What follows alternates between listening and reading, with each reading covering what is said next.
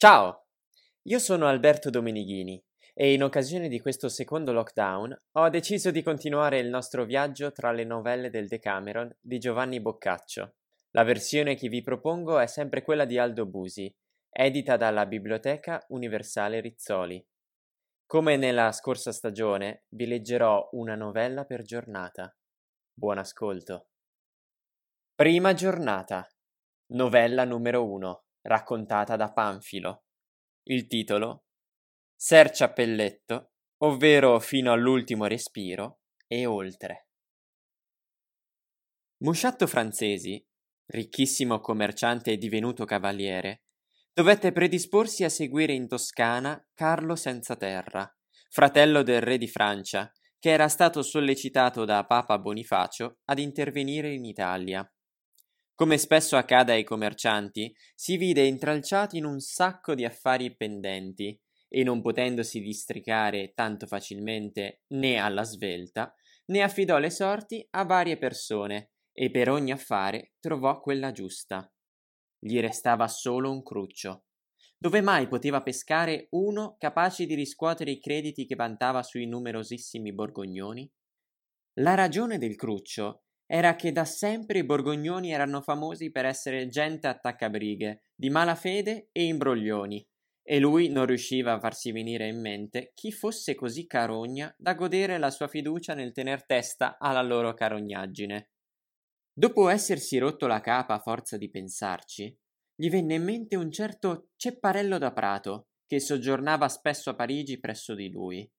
Questo qua, essendo piccolo di statura e molto ricercato nel vestire, era chiamato dai francesi Ciappelletto, cioè coroncina, secondo il loro volgare. Convinti che avesse preso il nome di famiglia dalla foggia sbarazzina dei suoi cappellini, Dappertutto era conosciuto come Ciappelletto, mentre quasi nessuno lo conosceva come dottor Cepparello.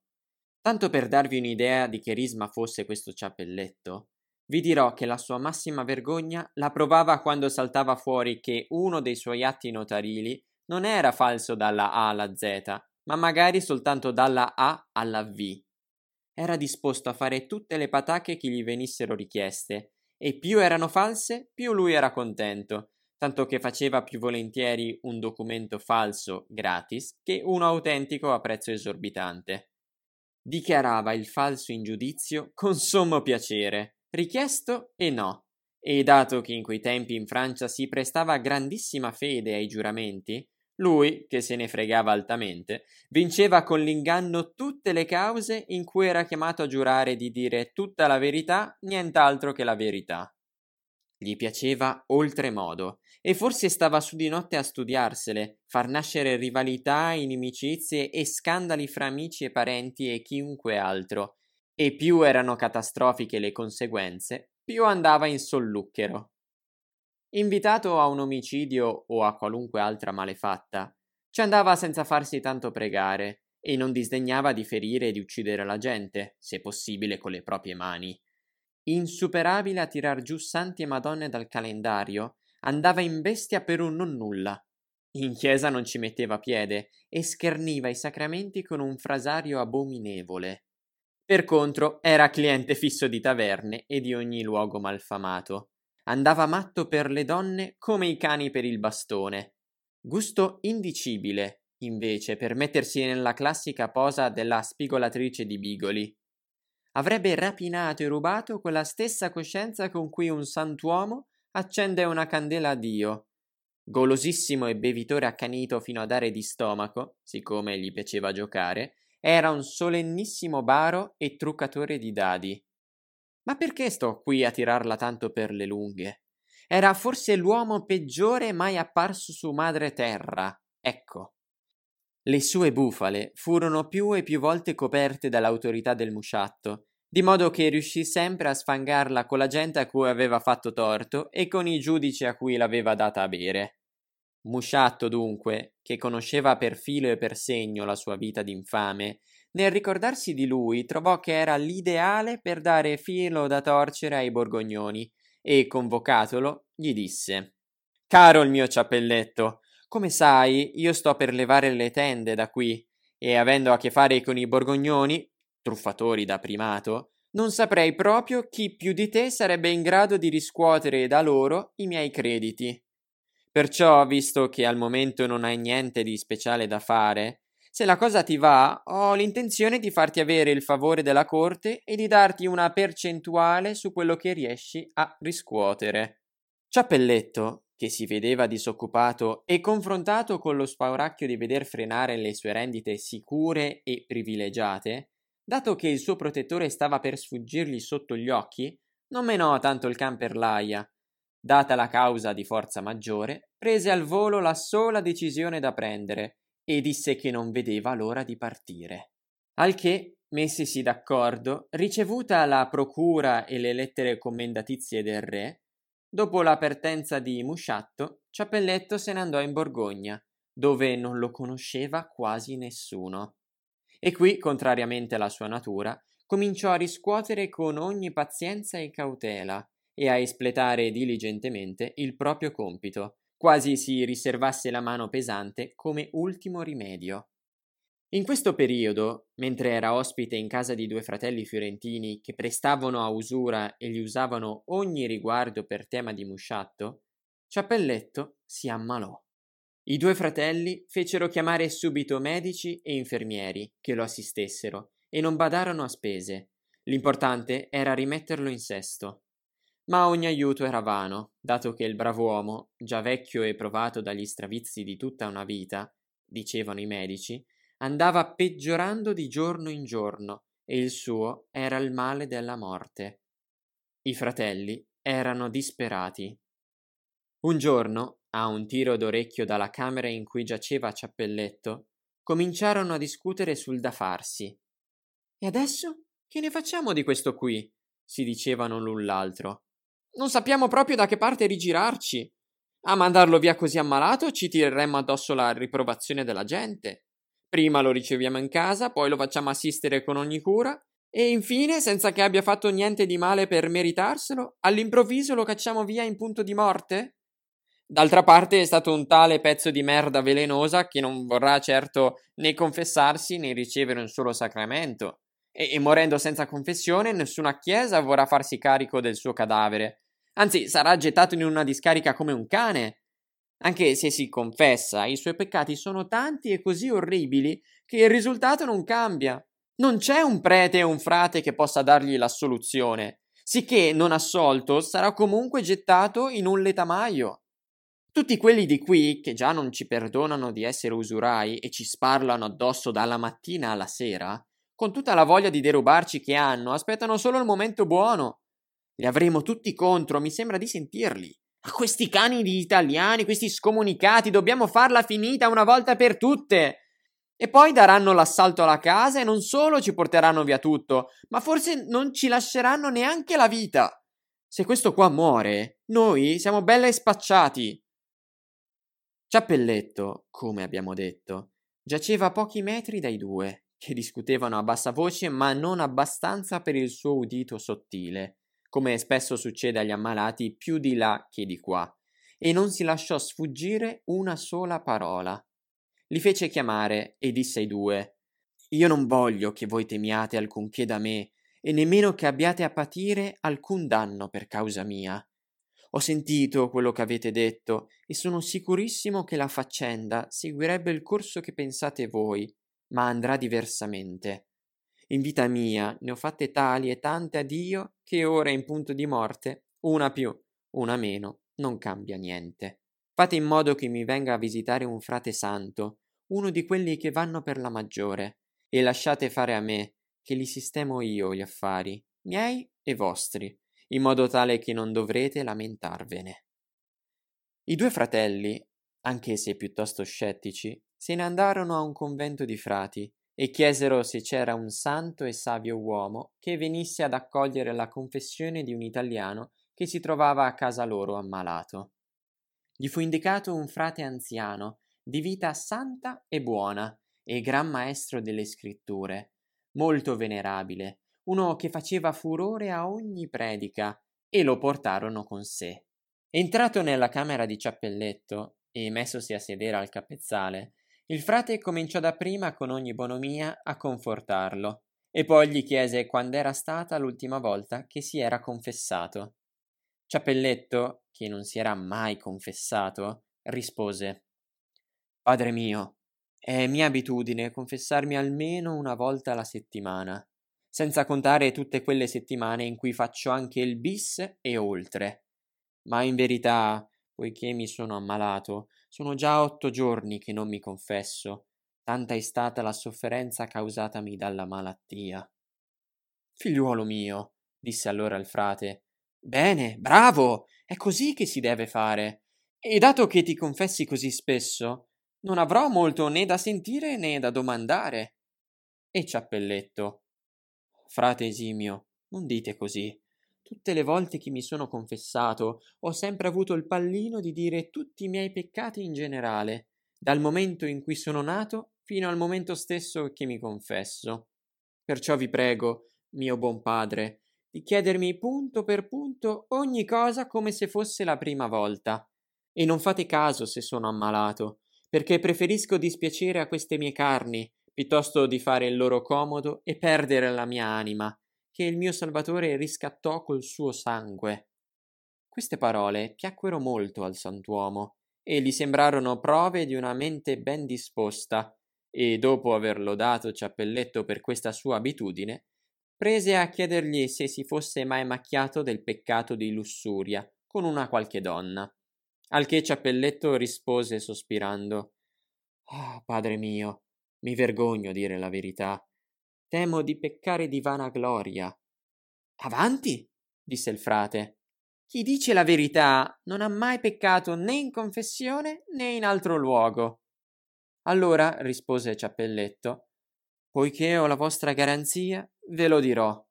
Sono vergine come mamma m'ha fatto. Oh, che Dio ti benedica, disse il frate. Come hai fatto bene? Così hai tanto più merito, in quanto volendo avevi la libertà di farlo, mentre noi altri abbiamo fatto i voti. Dopo gli domandò se aveva mai dispiaciuto a Dio nel peccato di gola, e sospirando forte, Ciappelletto rispose di sì, e molte volte, perché lui, oltre ai digiuni delle quaresime che i devoti fanno ogni anno, era abituato ogni settimana a digiunare tre volte a pane e acqua. Aveva bevuto l'acqua con quel piacere e quell'appetito, specialmente dopo qualche fatica o preghiera o andando in pellegrinaggio, tipico degli ubriaconi incalliti bevitori, né più né meno. Per non parlare di tutte le volte che aveva desiderato quelle insalatine di erbette che preparano le donne quando vanno in campagna. E talvolta gli era sembrato questo cibo prelibato più di quanto convenisse moralmente a uno che digiunava per devozione, come lui.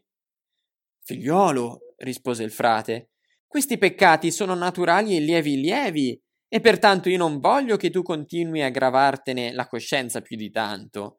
Capita a ogni uomo, per quanto santissimo, che dopo un lungo digiuno gli sembri buono mangiare e, e specie bere dopo una faticaccia. Oh, disse Ciappelletto, non ditemi queste cose per confortarmi. Sapete benissimo che io so che le azioni in gloria di Dio si devono fare tutte con lucentezza d'animo e senza ruggine, e che chiunque agisce diversamente pecca. Il frate, che non stava più nella pelle, disse io sono contento che la pensi così e mi congratulo della tua coscienza pura e buona. Ma dimmi, hai almeno peccato d'avarizia, desiderando più del conveniente o possedendo quanto non avresti dovuto possedere? Padre mio, rispose Ciappelletto, io non vorrei che voi, solo perché mi vedete in casa di questi due usurai, pensiate che io abbia qualcosa a che farci insieme.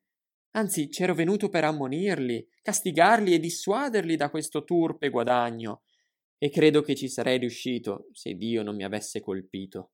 Ma voi dovete sapere che mio padre mi ha lasciato una ricca eredità, che morto lui ho dato in gran parte in elemosina. Da allora, per sostentarmi e poter aiutare i poveri di Cristo, ho svolto i miei piccoli commerci, ho cercato di guadagnarci e dei proventi ho sempre spartito la metà coi poveri di Dio, tirando avanti con l'altra metà. E in ciò il mio creatore mi ha sempre dato una mano, così che i miei affari sono andati sempre di bene in meglio. Bene, bravo! disse il frate. Ma non ti sarai lasciato prendere dall'ira troppo spesso? Oh, disse Ciappelletto. Altro che, mica lo nego. E chi riesce a non arrabbiarsi vedendo tutto il santo giorno gli uomini fare sconcezze, non osservare i comandamenti di Dio e fregarsene dei suoi giudizi? Mi è successo tanti di quelle volte di augurarmi di essere morto anziché vivo. Vedere tutti quei giovani andare dietro alle vanità della vita, giurare e spergiurare, ammuffire giù nei bar, non entrare mai in chiesa e seguire più volentieri le vie del marciapiede che quelle di Dio. Figliolo, disse allora il frate, questa è ira di buona lega, e per quel che mi riguarda non potrei certo chiedertene penitenza. Ma è mai successo che l'ira ti abbia indotto a commettere qualche omicidio o a comportarti sfacciatamente con qualche persona o a ingiuriarla in qualche altro modo. Ahimè, padre, gli rispose Ciappelletto, eppure mi sembrate un fior di santo. Come potete dire queste parole a me?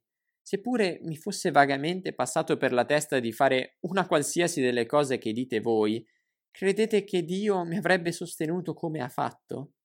Queste cose lasciamole ai killer di casa nostra e agli avvocati, Ogni volta che ne vedevo uno, gli dicevo Va, va e convertiti.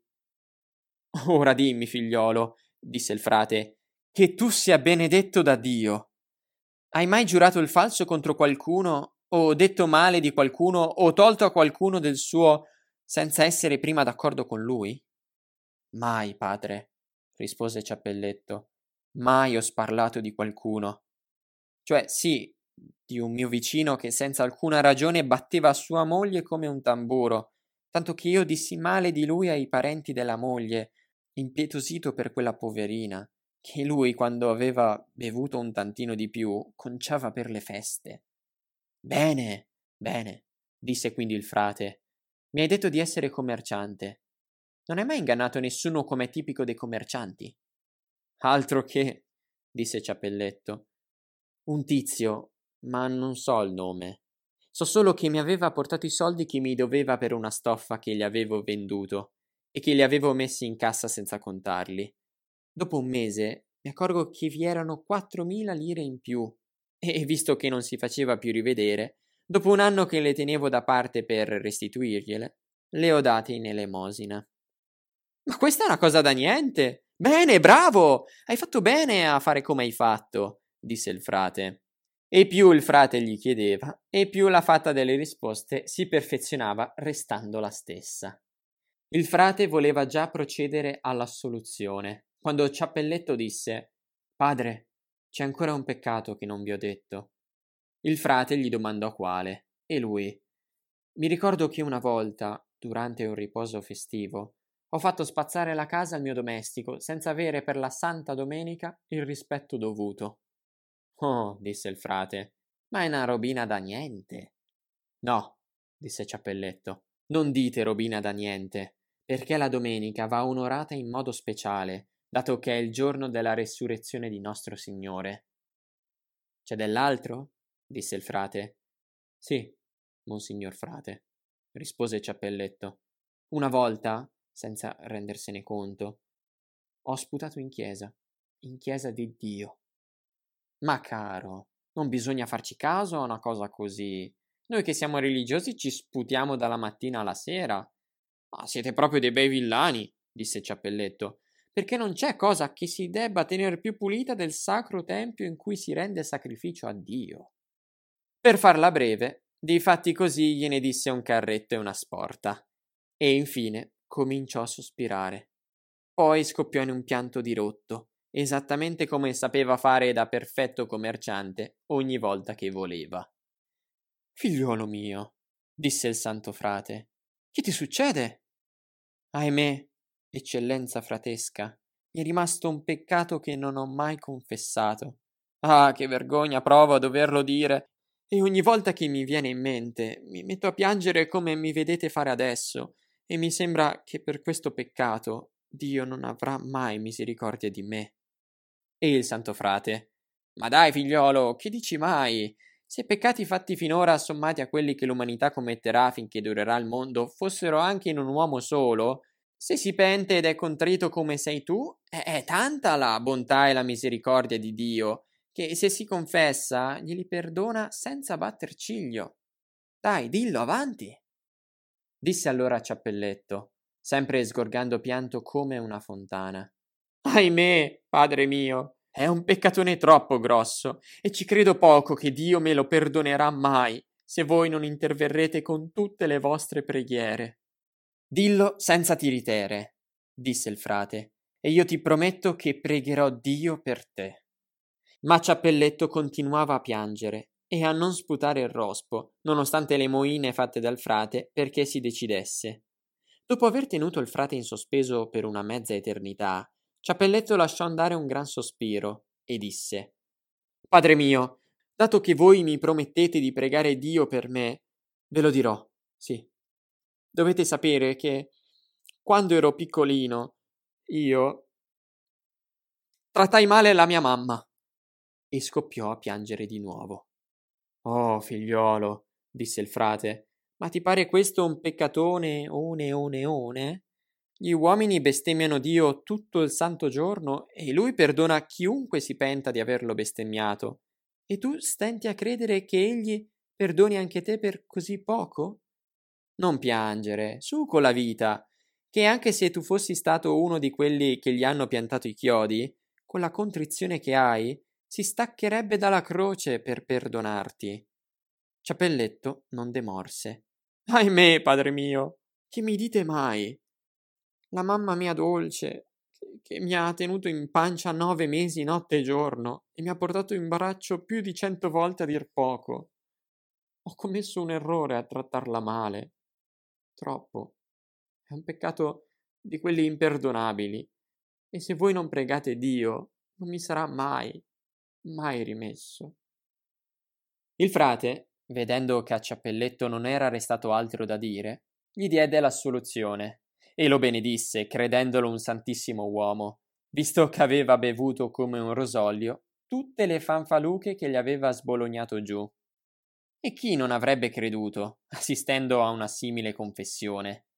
Poi, impartiti i sacramenti, disse Egregio, con l'aiuto di Dio guarirai alla svelta, ma se anche accadesse che Dio ti chiami a sé, anima benedetta e proba, ti farebbe piacere che la tua salma venisse sepolta nel nostro convento?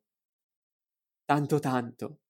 Anzi, non vorrei essere da nessun'altra parte, dato che avete promesso di pregare per me il Dio, per non dire poi che ho sempre avuto una devozione speciale per il vostro ordine.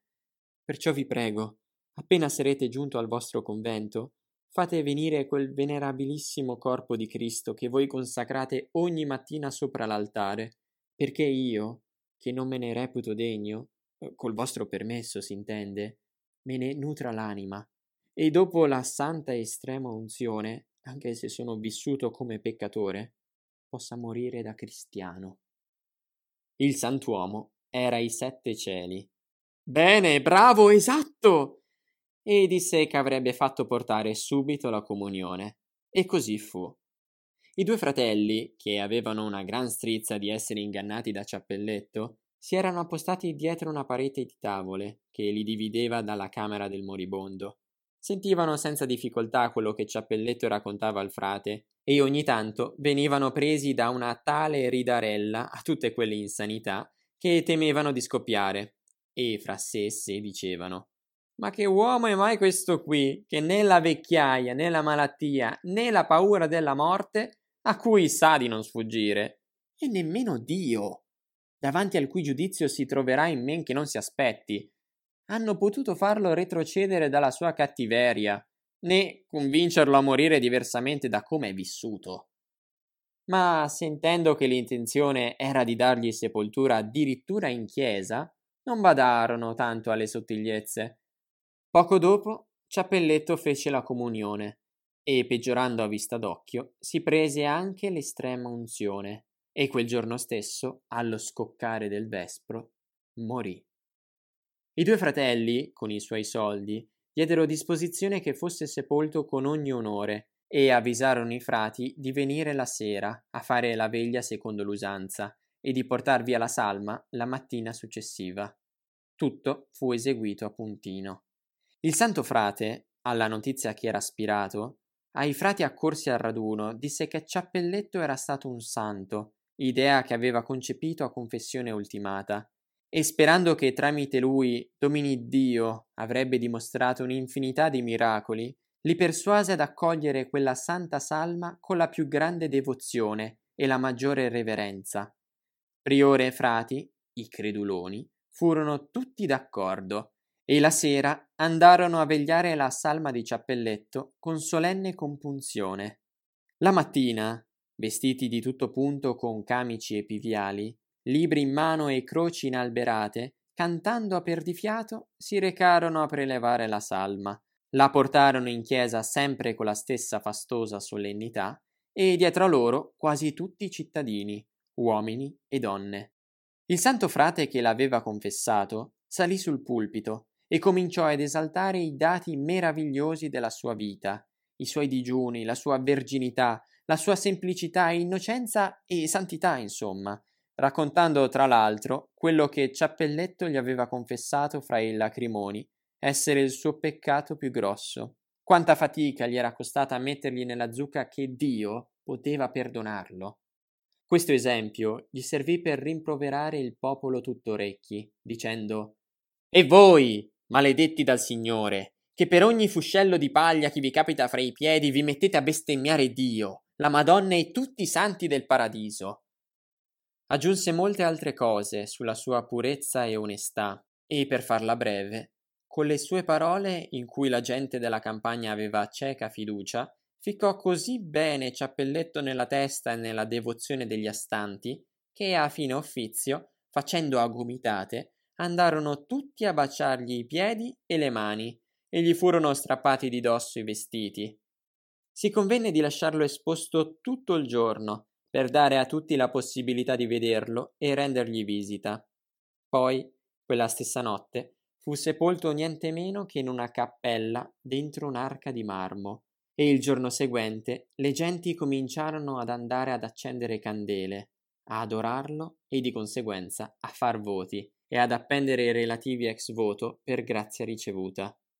La fama della sua santità e del culto che ne derivò crebbe a tal punto che non c'era quasi più nessuno che invece che a qualche altro santo non ricorresse a lui non appena si trovava in qualche guaio e continuando a chiamarlo San Ciappelletto non giurasse che tramite lui il Dio aveva fatto molti miracoli e ne faceva ancora tutti i giorni. Basta raccomandarsi a lui con debita devozione. Così, dunque, visse e morì il dottor Cepparello da Prato e diventò santo, come avete sentito. Io non voglio escludere che lui adesso se ne stia beato in panciolle al cospetto di Dio perché anche se aveva condotto una vita del diavolo, all'ultimo momento aveva professato un pentimento tale che magari Dio ha avuto misericordia di lui, tanto da riceverlo nel suo regno. Ma, mistero per mistero, io occhio e croce direi che starebbe meglio nelle sgrinfie del diavolo e perduto in eterno, che non in paradiso. Se è così, da qui possiamo riconoscere quanto sia grande la bontà di Dio verso noi mortali. Dio tiene conto non del nostro errore, ma della sincerità della fede, e può esaudire i nostri voti tramite un suo nemico che il nostro abbaglio ha trasformato in suo amico, né più né meno che se ricorressimo per l'intercessione a uno davvero santo. E affinché possiamo attraversare sani e salvi queste presenti avversità, per grazia sua, Lodiamo il suo nome, sotto la cui protezione si è riunita la nostra allegra compagnia, e raccomandiamoci a lui riverenti, perché ci soccorra nei nostri bisogni, sicuri di essere ascoltati. E qui Panfilo tacque.